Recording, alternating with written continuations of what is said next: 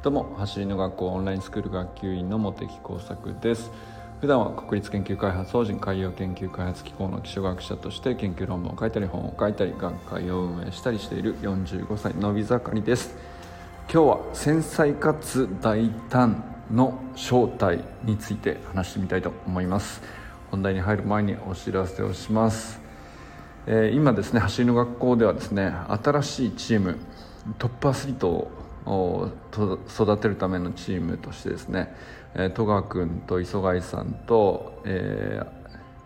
まあ、他にもトップアスリートの人たちを講師としてですねレーサーズという名前の新チーム設立を11月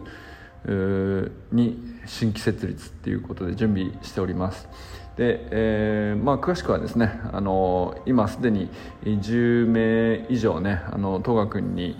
直接問い合わせがいってるっていうことだったので、まあ、あのその人たちの参加がもう、えー、ほぼ決まっているようなんですけども、まあまあ、今からでもね、えー、興味ちょっとあるなっていう人は直接ぜひ戸川君にね連絡を取ってみてほしいなと思います。さて今日はなんですけどあの繊細かつ大胆の正体が、あの昨日ですね、えー、分かったのでちょっと話してみたいなと思います。まあ、この繊細かつ大胆って、まあ、いろんなとこでたまに耳にすると思うんですけれども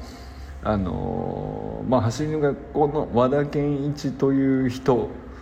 があにとっての繊細かつ大胆ってこういうことかっていうのがね 昨日ねあのメルマガのミーティングをやっていてまあ、話してる途中で出てきたっていう話なんですけどなるほどなと思ったっていう話ですね。で和田校長ってまあめちゃくちゃ繊細だっていう話が、まあ、自覚されてるということだったんで、まあ、どどういうとこがどういうふうに繊細なんですかっていう話をしていたらあのまあ、例えばねビーチフラッグスのあのトップアスリートなので、うんとわずか 20m でね、えー、最も早く旗にたどり着いてそれを取る誰よりも早く取るっていう競技なんでスタート命なんですよねで、まあ、もちろんねパワーも走りも大事なんですけどスタートの瞬間というのをどうやって察知するかって言ったらもうその空気を空気の動きを察知してこれがスタートの瞬間だっていうことを感じ取って動き出すみたいな。まあまあ本当トップアスリートのレベルになるとそういうレベルに行くらしいんですけどなるほどなと、まあ、まあなるほどなって言っても全然その僕にはそんな感性がないし、えー、センサーが僕にはないからあの全然実感は湧かないんですけどもう言うこと違うなみたいな感じじゃないですか。でまあまあだからそこまでの感性ってどうやって磨かれるのかなっていうのは結構ね前から疑問だったっていうかあのどういう感じなんだろうなとももまあね思ったりしてたんですけど、まあ、昨日聞いた話で例えばまあ本当になんていうか五感なのか第六感なのか分かんないけどもう繊細すぎて逆に困るっていう話があってですね。あの、まあ、例えばね睡眠を質のいい睡眠をとりたいと考えたとして、えー、ちゃんと眠りたいっていう時にあの繊細すぎる感度のセンサーを持ち合わせちゃってるとあの本当ちょっとしたことで、えー、気になって睡眠が浅くなってしまうっていう、まあ、そういうことがあるみたいなんですよね。で例えばどういうことかっていうと健一はどうやって寝てるかっていう話になった時に家中の窓を全部閉め切って夏だろうが冬だろうがとにかく全部閉め切って1ミリも部屋の中の空気が動かない状態じゃないと本当に深い睡眠は得られないみたいな言い方しててでだからねエアコンとか絶対かけないとかね。まあ空気が動いちゃうからね。だから扇風機でもそうですけど。でまあだからあとは、えー、同じベッドで隣に誰かが寝てるとか同じ部屋で誰かが動いてるとかももうそういうのもダメなんですって。なんかすごいな。これすごいと思わないですか？だからあのまあそれはえっ、ー、と繊細すぎるがゆえに、まあ、困っちゃうことかもしれないですね、まあ、なんだけどそこまで研ぎ澄まされたセンサーをこう持ち合わせて、えー、まああの生きているので本当にまあだから普段の99%の生活においては結構困ったことだと思うんですよね。繊細すぎるって、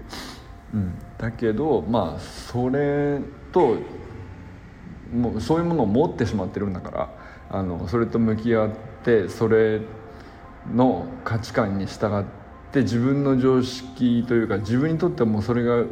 あの普通であることを受け入れざるを得ないというか、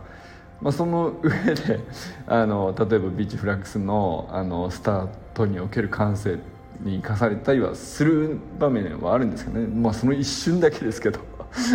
めちゃくちゃ一瞬だなと思いましたけど、まあ、まあだからそんな感じなんですよね。だからいわゆる普通の人の常識とか考え方とか価値観とか世界観とかそういうものとは全く別の自分の軸があってそれと向き合って生活しているわけですよね。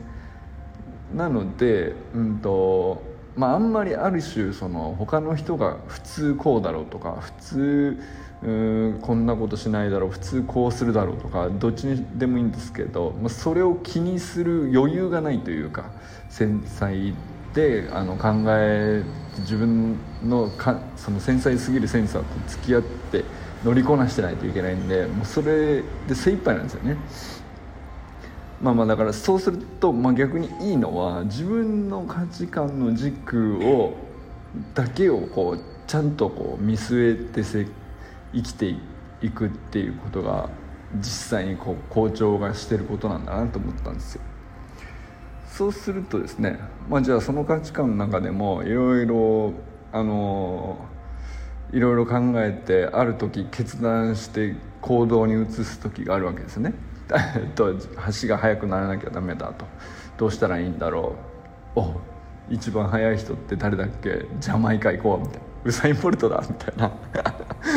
で周りから考えたら普通しないだろうっていう話だと思うんだけどもう周りはどうだとか普通はこうだろうとかこういう手続きぐらい踏むだろうとか常識的なまあ一般論ありますよね。そこに頭を及ぼしている余裕がないんですよね。だから自分の価値観の中で自分の決断にまっすぐ従うっていうことを、まあ、行動に移してそれをこう周りの人は大胆と呼ぶんですけど和田健一の中では別にごくごく自然によくよく考えて、えー、繊細なセンサーを乗りこなした末に、うんと、行き着いた結論があってねで、えー、行動に移すと。でその行動に移すまでのプロセスの中で、えー、自分の軸の中でしかこうえー、考えてないので周りからするとあの めちゃくちゃ大胆に見えるっていう、まあ、そういう仕組みですね。仕組みっていうのかどうか分かんないけど。なるほどなと思って、まあ、それでついつまが合ってるわけですね。あの和田健一の中では。でも得てしてそういうことなのかなと。あのいわゆるね天才って言われるような人ってあのめちゃくちゃ細かくってそこに集中するんですかみたいなことがありつつあのえって思うような周りの人がこう考えたらえって思うような行動を取ったりするみたいなのってあそうやってついつまがってんだなみたいなあの結構し逆にそれを聞かされたりしっくりきたというか、まあ、そんな感じだったですねでもねそれで思ったのが、うんとまあ、繊細かつ大胆ってそういうことなんだなってまあとりあえずね正体って言ったけどまあ納得できたんですよ僕としてはね。だけど同時に思ったのは自分の何て言うか繊細なあの感度の、